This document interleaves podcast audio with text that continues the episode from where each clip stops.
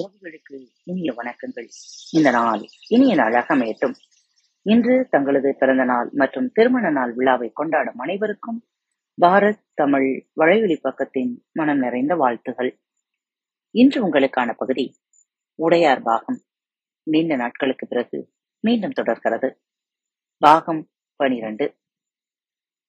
உடையார் ஸ்ரீ ராஜராஜ தேவர் கோபமாகி யாரால் இது ஏற்பட்டது என்று பல்கடித்து கிளம்ப பஞ்சமன் மாதேவி மெல்ல மெல்ல சமானப்படுத்தினார்.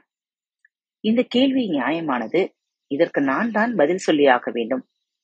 இத்தனை கேள்விக்கு பிறகும் தேவியார் என்னிடம் பிரியமாகத்தான் இருக்கிறார்கள், மரியாதையோடு தான் பேசுகிறார்கள்.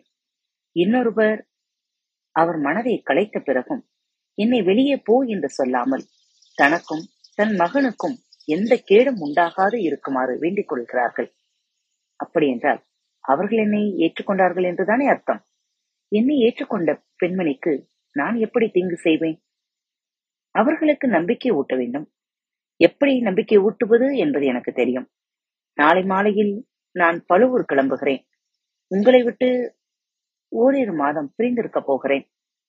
தயவு செய்து தாங்கள் அதற்கு அனுமதி அளிக்க வேண்டும் என்று பஞ்சவன் மாதேவி உடையார் ஸ்ரீ ராஜராஜ தேவரை கைகூப்பி கேட்டுக்கொண்டார். பழுவூர் போய் என்ன செய்ய போகிறாய்? ராஜராஜர் கேட்டார்.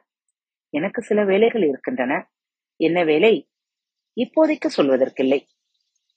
பழுவூர் சிவனை கைகூப்பி மன்றாடி சில உத்தரவுகளை கேட்டு வர வேண்டும். சில நோன்புகள் இருக்க வேண்டும். நீங்கள் அருகில் இருந்தால் என்னால் எந்த விரதமும் இருக்க முடியாது.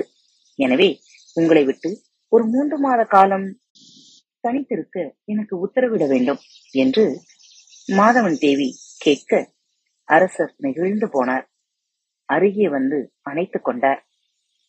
போய் வா, அற்புதமான பெண்ணாகிய உன்னை இந்த அரசியல் சிக்கலில் சிக்க வைத்ததற்கு நான் வெட்கப்படுகிறேன். என்ன செய்வது? ராஜராஜனை சுற்றி இப்படிதான் வாழ்க்கை இருக்கிறது. ராஜராஜனை சுற்றி இப்படிதான் மனிதர்கள் இருக்கிறார்கள். என்னுடைய சிக்கலில் நீயும் சிக்கிக் கொண்டது என்பதற்கு எனக்கு புரிகிறது. ஆனாலும் வேறு வழி இல்லை. இதிலிருந்து விடுபட உனக்கு என்ன உதவி வேண்டுமானாலும் கேள், செய்ய தயாராக இருக்கிறேன். எனக்கு நீ வேண்டும், உன் அன்பு வேண்டும், உன் சிநேகம் வேண்டும், உன் பிரியம் வேண்டும். நீ இல்லாமல் என்னால் இருக்க இயலாது. எனவே என்னை விட்டு பிரியும் எண்ணத்தை தவிர்த்து விடு. அப்படி ஏதேனும் எண்ணம் உள்ளுக்குள் இருந்தால் அந்த எண்ணத்தை முற்றிலுமாய் துடைத்துவிட்டு சரியாக 3 மாத இடைவெளி எடுத்துக்கொண்டு பழுவூர் போய் வா. அது போதும், ஓலை எழுது என்று ராஜராஜர் பஞ்சவன் மாதேவிக்கு விடை கொடுத்து அனுப்பினார். பழுவூர் திகைத்தது. என்ன, ஏன் வந்துவிட்டீர்கள்? எதனால் திரும்பி வந்துவிட்டீர்கள் என்று விசாரித்தது. உங்களை பார்ப்பதற்கு நாங்கள் வரலாம் என்று நினைத்திருந்தோம். நீங்கள் வந்துவிட்டீர்களே, ஏதேனும் பிரச்சனையா என்று அங்குள்ள தேவரடியார்கள் ஆதூரமாக விசாரித்தார்கள். எதுவும் இல்லை. அரசருக்கு சில வேலைகள் இருப்பதால் என்னை ஓய்வெடுக்க சொல்லி இங்கு அனுப்பியிருக்கிறார் என்று மழுப்பலாய் பஞ்சவன் மாதேவி பதில் சொன்னார். பழுவூர் அரண்மனை வைத்தியருக்கு ஆள் அனுப்பினார். அவர் வந்ததும் அவரை தனியே அழைத்து போய் ரகசியமாய் தன் வேண்டுகோள்களை சொன்னார். என்னம்மா, நீங்கள் பைத்தியமாக இருக்கிறீர்கள். யாரும் செய்ய துணியாத விஷயத்தை எதற்கு நீங்கள் செய்ய வேண்டும்? பெண்களுக்கு இருக்கிற அற்புதமான ஒரு விஷயத்தை இப்படி பலியிடுவதற்கு நான் ஒரு காலம் சம்மதிக்க மாட்டேன். வைத்தியனுடைய வேலை இதுவல்ல. அது யாராக இருந்தாலும் ஒரு வைத்தியன் இப்படி செய்யக்கூடாது. எனவே அந்த எண்ணத்தை கைவிட்டு விட்டு உடனடியாக அரசரை நோக்கி பயணப்படுங்கள் என்று சற்று கோபமாக சொன்னார். இல்லை, நீங்கள் எனக்கு இந்த உதவி செய்துதான் ஆக வேண்டும். அம்மா, நான் இன்று உதவி செய்து விடலாம். ஆனால் உங்களுக்கு இந்த உதவியை செய்துவிட்டு நாளைக்கு எந்த முகத்தோடு அரசரிடம் போய் நிற்பேன்? அரசர் ஏன் இப்படி செய்தீர்கள் என்று கேள்வி கேட்டால் என்னால் பதில் சொல்ல முடியுமா? ஒரு வைத்தியன் இப்படி செய்யலாமா என்று என்னிடம் கேட்டால் அவர்களுக்கு என்னால் பதிலளிக்க முடியுமா? உங்கள் பெயரை சொன்னாலும் அது என் தவறாகத்தானே ஆகுமே ஒழிய நீங்கள் விரும்பி செய்ததாக ஆகாது என்று வைத்தியர் மீண்டும் வேகமாக மறுத்தார். பஞ்சவன் மாதேவி இடுப்பிலிருந்து ஒரு ஓலையை எடுத்து வைத்தியரிடம் நீட்டினார். உடையார் ஸ்ரீ ராஜராஜ தேவனின் மனைவியான பஞ்சவன் மாதேவி நான் விருப்பத்துடன் எழுதிக் கொள்வது. பழுவூர் அரண்மனை வைத்தியர் மெய்ஞான சிவன் அவர்கள் என் விருப்பப்படியே எனக்கு மருந்துகள் கொடுத்து என் கருப்பையை மலர்ந்தாக்கினார். இதை அரசியல் காரணத்திற்காகவும் என் குடும்ப சூழ்நிலை காரணமாகவும் உடையார் ஸ்ரீ ராஜராஜ தேவரின் சிறப்புகள் சிறிதும் குன்றாதிருப்பதற்காகவும் செய்து கொள்கிறேன். நான் இதை என் முழு மனதோடும் தெளிந்த எண்ணத்தோடும் சுயமான ஊக்கத்தோடும் செய்வதால் இது குறித்து மேலும் எந்த விசாரணைக்கும் அரண்மனை வைத்தியர் மெய்ஞான சிவன் உட்படுத்தப்பட வேண்டியதில்லை என்றும் அவர் மீது எந்த களங்கமும் இல்லை என்றும் அவருக்கு எதிர்ப்பதமாய் எந்த தீர்ப்பும் இது குறித்து வழங்கப்படக்கூடாது என்றும் நான் உறுதியாக தெரிவித்துக் கொள்கிறேன். இதை மீறி அவருக்கு எதிராய் ஏதேனும் தீர்ப்பு எவர் மூலமாவது சொல்லப்பட்டால் அது ராஜ துரோக குற்றமாகும் கருதப்படும். இது உடையார் ஸ்ரீ ராஜராஜ தேவரின் மாதேவியார் அரசியார் பஞ்சமன் மாதேவியின் ஆணை ஓலை வைத்தியரால் வாசிக்கப்பட்டது. மலடாக்கும் மருந்துகள் அரசியாருக்கு அவரால் தரப்பட்டது. அரண்மனை வைத்தியர் மெய்ஞான சிவன் கொடுத்து மருந்துகள் பஞ்சவன் மாதேவியின் உடலை வருத்தி எடுத்தன. கை கால்கள் வீங்கின. இரத்தப்போக்கு அதிகமாக இருந்தது. வயிறு முறுக்கி வலித்தது. ஆனாலும் பஞ்சவன் மாதேவி பொறுத்து கொண்டார். 8 வாரங்கள் பொறுத்து எழுந்து நடமாடினார். அடுத்து 2 வாரங்கள் நந்தவனத்தில் உலாவினார். இன்னும் 2 வாரங்கள் குதிரை ஏறி யானை ஏறி பல்லக்கில் போய் அருகில் இருக்கும் ஊர்களுக்கு பயணப்பட்டார். சரியாக 12வது வாரம் சிறு தேர் ஏறி உடையார் ஸ்ரீ ராஜராஜ தேவர் எங்கிருக்கிறார் என்று பார்த்து அங்கு போய் அவரை விழுந்து நமஸ்கரித்தார். என்ன திடீரென்று ஓடிவிட்டாய்? உலக மகாதேவியார் விசாரிக்க அவரை கட்டி தழுவி அவரது கன்னங்களில் பஞ்சமன் மாதேவி முத்தமிட்டார். உங்களை பார்க்கத்தான் மறுபடி ஓடி வந்து விட்டேனே என்று சிரித்தார். இல்லை, உன் முகத்தில் ஏதோ மாற்றம் தெரிகிறது. உடம்பிலும் லேசான தொய்வு இருக்கிறது. உனக்கு நிஜமாகவே உடம்பு சரியில்லையா? அல்லது நான் பேசியதற்கு வருத்தப்பட்டு அழுது உடம்பை கெடுத்துக் கொண்டாயா? அடசிவனே, அழுகிற பெண்ணா நான்? எனக்கு என்றாவது அழுகை வருமா என்று சிரித்தபடி சொன்ன பஞ்சமன் மாதேவி உலக மகாதேவியின் கைகளை கோர்த்து கொண்டார். பிறகு ஏன் 3 மாதம் தள்ளி போயிருந்தாய்? உங்களிடம் மட்டும் சொல்லுகிறேன். இதை நீங்கள் வேறு யாரிடம் சொல்ல மாட்டேன் என்று சத்தியம் செய்யுங்கள். சொல். நீங்கள் சத்தியம் செய்தால்தான் சொல்வேன். நீ சொல், பிறகு சத்தியம் செய்கிறேன். இல்லை, நீங்கள் சத்தியம் செய்தால் ஒழிய உங்களிடம் சொல்ல இயலாது. சரி, சத்தியம். நீ சொல்ல போகும் விஷயத்தை வேறு யாரிடமும் சொல்ல மாட்டேன். இதை கூட நான் உங்கள் மன ஆறுதலுக்காகத்தான் சொல்கிறேன். பஞ்சவன் மாதேவி உள்ளே வந்து விட்டாள். எங்கே குழந்தை பிறந்தால் அது ராஜேந்திரனுக்கு எதிராக இயங்கும். மறுபடியும் சோழ தேசம் ஒரு பங்காளி சண்டையை சந்திக்க நேரும் என்று செம்பியன் மாதேவி சொன்னார்கள். அது கேட்டு நீங்களும் பயந்தீர்கள். ராஜேந்திரனை மோசம் செய்யாத என்று என்னிடம் கேட்டீர்கள். அந்த நேரம் நீங்கள் சொன்னது செத்து போனது போல உணர்ந்தேன். ஆகவே பழுவூருக்கு போய் அங்குள்ள அரண்மனை வைத்தியரை சந்தித்து மருந்துகள் சாப்பிட்டு என்னை மலடாக்கி கொண்டேன்.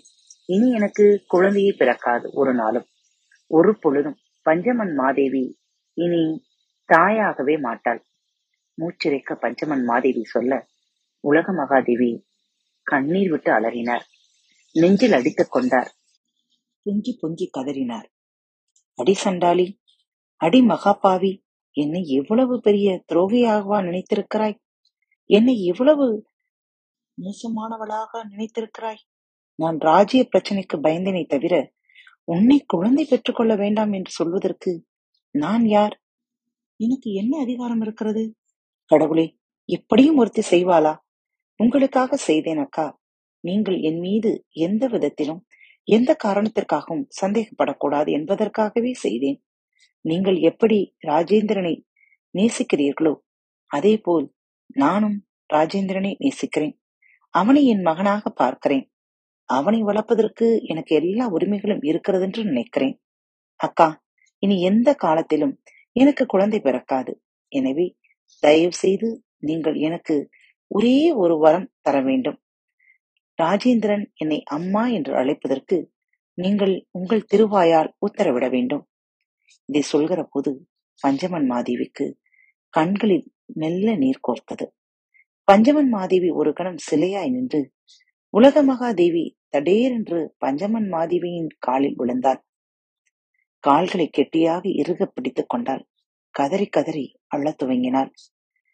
பஞ்சவன் மாதேவி அவளுக்கு அருகே உட்கார்ந்து அவளை வாரி நெஞ்சில் அணைத்துக் கொண்டு சமாதானப்படுத்த அங்கு அந்த இரண்டு பெண்மணிகளும் மனம் கரைந்து ஒன்றானார்கள்.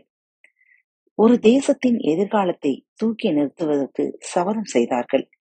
ஒரு நாகரிகத்தை மென்மேலும் வளர்ப்பதற்கு உறுதி பூண்டார்கள். ஒற்றுமையாக இருப்போம் என்று சூளுரைத்தார்கள். உடையார் ஸ்ரீ ராஜராஜ தேவரே தெய்வம், அவர் வழியை பின்பற்றி நாங்கள் நடப்போம் என்று ஆணையிட்டார்கள். சங்கும் சக்கரமும் தாங்கி திருமால் போல் மின்னுகின்ற அந்த அரசருக்கு பக்கத்தில் ஸ்ரீதேவியும் பூதேவியும் நின்று சோழ மக்களை வாழ்வித்தார்கள். அன்று முதல் உலகமாதேவி பஞ்சமன் மாதேவி உணவு உண்டாரா என்று தெரியாமல் உண்ணுவதில்லை. தனக்கு வரும் பரிசு பொருட்களை பஞ்சமன் மாதேவிக்கு பகிர்ந்து கொடுக்காமல் தான் மட்டும் ஏற்றுக்கொள்வதில்லை. என்னை மயக்கினாய் எப்படி என்று எனக்கு தெரியும், என் மனைவியையும் மயக்கினாயே, இந்த சாமர்த்தியத்தை எங்கு பெற்றாய் என்று ராஜராஜர் வியந்து பலமுறை பஞ்சமன் மாதேவியை மனதார பாராட்டியிருக்கிறார். அவர் திருப்புகழூர் கோவிலுக்கு நிபந்தம் கொடுக்கும் போது அரசியார் என்கிற அடைமொழியோடு அவள் பெயரையும் பொறிக்கச் சொல்லியிருந்தார். பஞ்சமன் மாதேவிக்கு தனித்த மரியாதையும் அவர்களுக்கென்று பாதுகாப்புக்காக ஒரு தனித்த படையையும் அமர்த்தியிருந்தார். உண்மையில் பஞ்சமன் மாதேவி வெறும் அரசி மட்டுமல்ல, அரசியல் தெரிந்த அனுபவசாலி. அரசருக்கு யாரெல்லாம் எதிரிகளோ அவர்களெல்லாம் பஞ்சமன் மாதேவிக்கும் எதிரிகளாக இருந்தார்கள். எனவே பஞ்சமன் மாதேவியை அரசர் கண்ணென காத்து வந்தார். அவரை கலந்து ஆலோசிக்காமல் எந்த விஷயமும் அவர் செய்வதில்லை. அவர் மட்டும் சொல்லிக் கொள்ளாமல் பழமண்ணேரிக்கு அவரை விட்டுவிட்டு ஏன் போனார் என்ற மெல்லிய கேள்வி பஞ்சமன் மாதேவி மனதுக்குள் இருந்தது. கடைசி நேரத்தில் இங்கே வா என்று அழைப்பாரோ என்று அவர் ஏங்கி கிடக்க நான் வருகிறேன் என்று சொல்லி புறப்பட்டு சென்று விட்டார். இப்போது அவர் வருகை பஞ்சமன் மாதேவிக்கு முக்கியமாக இருந்தது. அவர் வந்ததும் என்ன நடந்தது என்று தெரிந்து கொள்ள ஆவலாக இருந்தார். சித்திரவழியையும் உடையாளையும் கைதட்டி அழைத்தார். அவர்கள் அருகே வந்ததும் மன்னரோடு எவரேனும் வந்தால் வந்தவருக்கு தெரியாதபடி அவரை கண்காணிக்கும் இந்த விஷயத்தை நீங்கள் மேற்கொள்ள வேண்டும். அவருக்கு பணிவிடை செய்வது போல் சாதாரணமாக பெண்களைப் போல இருந்து அவர் என்ன செய்கிறார், யாரிடம் என்ன பேசுகிறார் என்று தெரிந்து என்னிடம் சொல்ல வேண்டும் என்று உத்தரவிட்டார். அவர் சொல்லி முடித்ததும் தோட்ட கதவுகள் திறந்து கொண்டன. மன்னர் குதிரையை செலுத்திக் கொண்டு முன்னே வந்து கீழே இறங்கி பஞ்சமன் மாதேவியை நோக்கி நடந்து வந்தார். அவரின் பின்னால் இன்னொரு குதிரை நுழைந்தது. அந்த குதிரையிலிருந்து ராஜராஜி கீழே இறங்கினாள். அவள் குதித்த வேகத்தை பார்த்து பஞ்சமன் மாதேவி வியந்தார். அட, இந்த பெண்ணா, இவள் பறவையில் தூரத்து உறவினர்களாயிற்றே. ராஜேந்திரன் பறவையோடு நெருக்கமாக இருக்கும்போது இவளையும் அந்த இடத்தில் பார்த்திருக்கிறேன். இவள் எதற்கு தஞ்சைக்கு வந்திருக்கிறாள் என்று மனதிற்குள் கேள்வி கேட்டுக்கொண்டே இருந்தார். ராஜராஜி உள்ளே நுழைந்தார். தீப்பந்த வெளிச்சத்தில் பஞ்சமன் மாதேவி நிற்பதை பார்த்தாள். அரசி வணக்கம் என்று மண்டியிட்டு நிலம் பட தொழுது எழுந்து நின்று கை கூப்பினாள். உள்ளே நுழைந்த ராஜராஜிக்கு பின்னாலேயே தன் ஒரு அந்தணனும் நுழைவதை அங்கிருந்து எவரும் பார்க்கவில்லை. காத்துக்கொண்டிருங்கள். மீண்டும் உடையார் பாகத்தின் தொகுப்பு அடுத்த வாரம் வெள்ளிக்கிழமை கேட்கலாம். மீண்டும் உங்கள் அனைவரையும் சந்திக்கும் வரை உங்களிடம் விடைபெற்றுக் கொள்வது உங்கள் அன்பு தோழி லீமா. அன்பின் நேயர்கள் அனைவருக்கும் இனிய வணக்கங்கள். பாரத் தமிழ் வலையொலி பக்கத்தை சப்ஸ்கிரைப் செய்யாதவர்கள் சப்ஸ்கிரைப் செய்து கொள்ளுங்கள். இந்த பகுதியை கேட்டு முடித்தவுடன் உங்களது கருத்துக்களை பதிவிட மறவாதீர்கள். உங்களுக்கான இமெயில் முகவரி கீழே உள்ள டிஸ்கிரிப்ஷன் பாக்ஸில் கொடுக்கப்பட்டுள்ளது. நன்றி.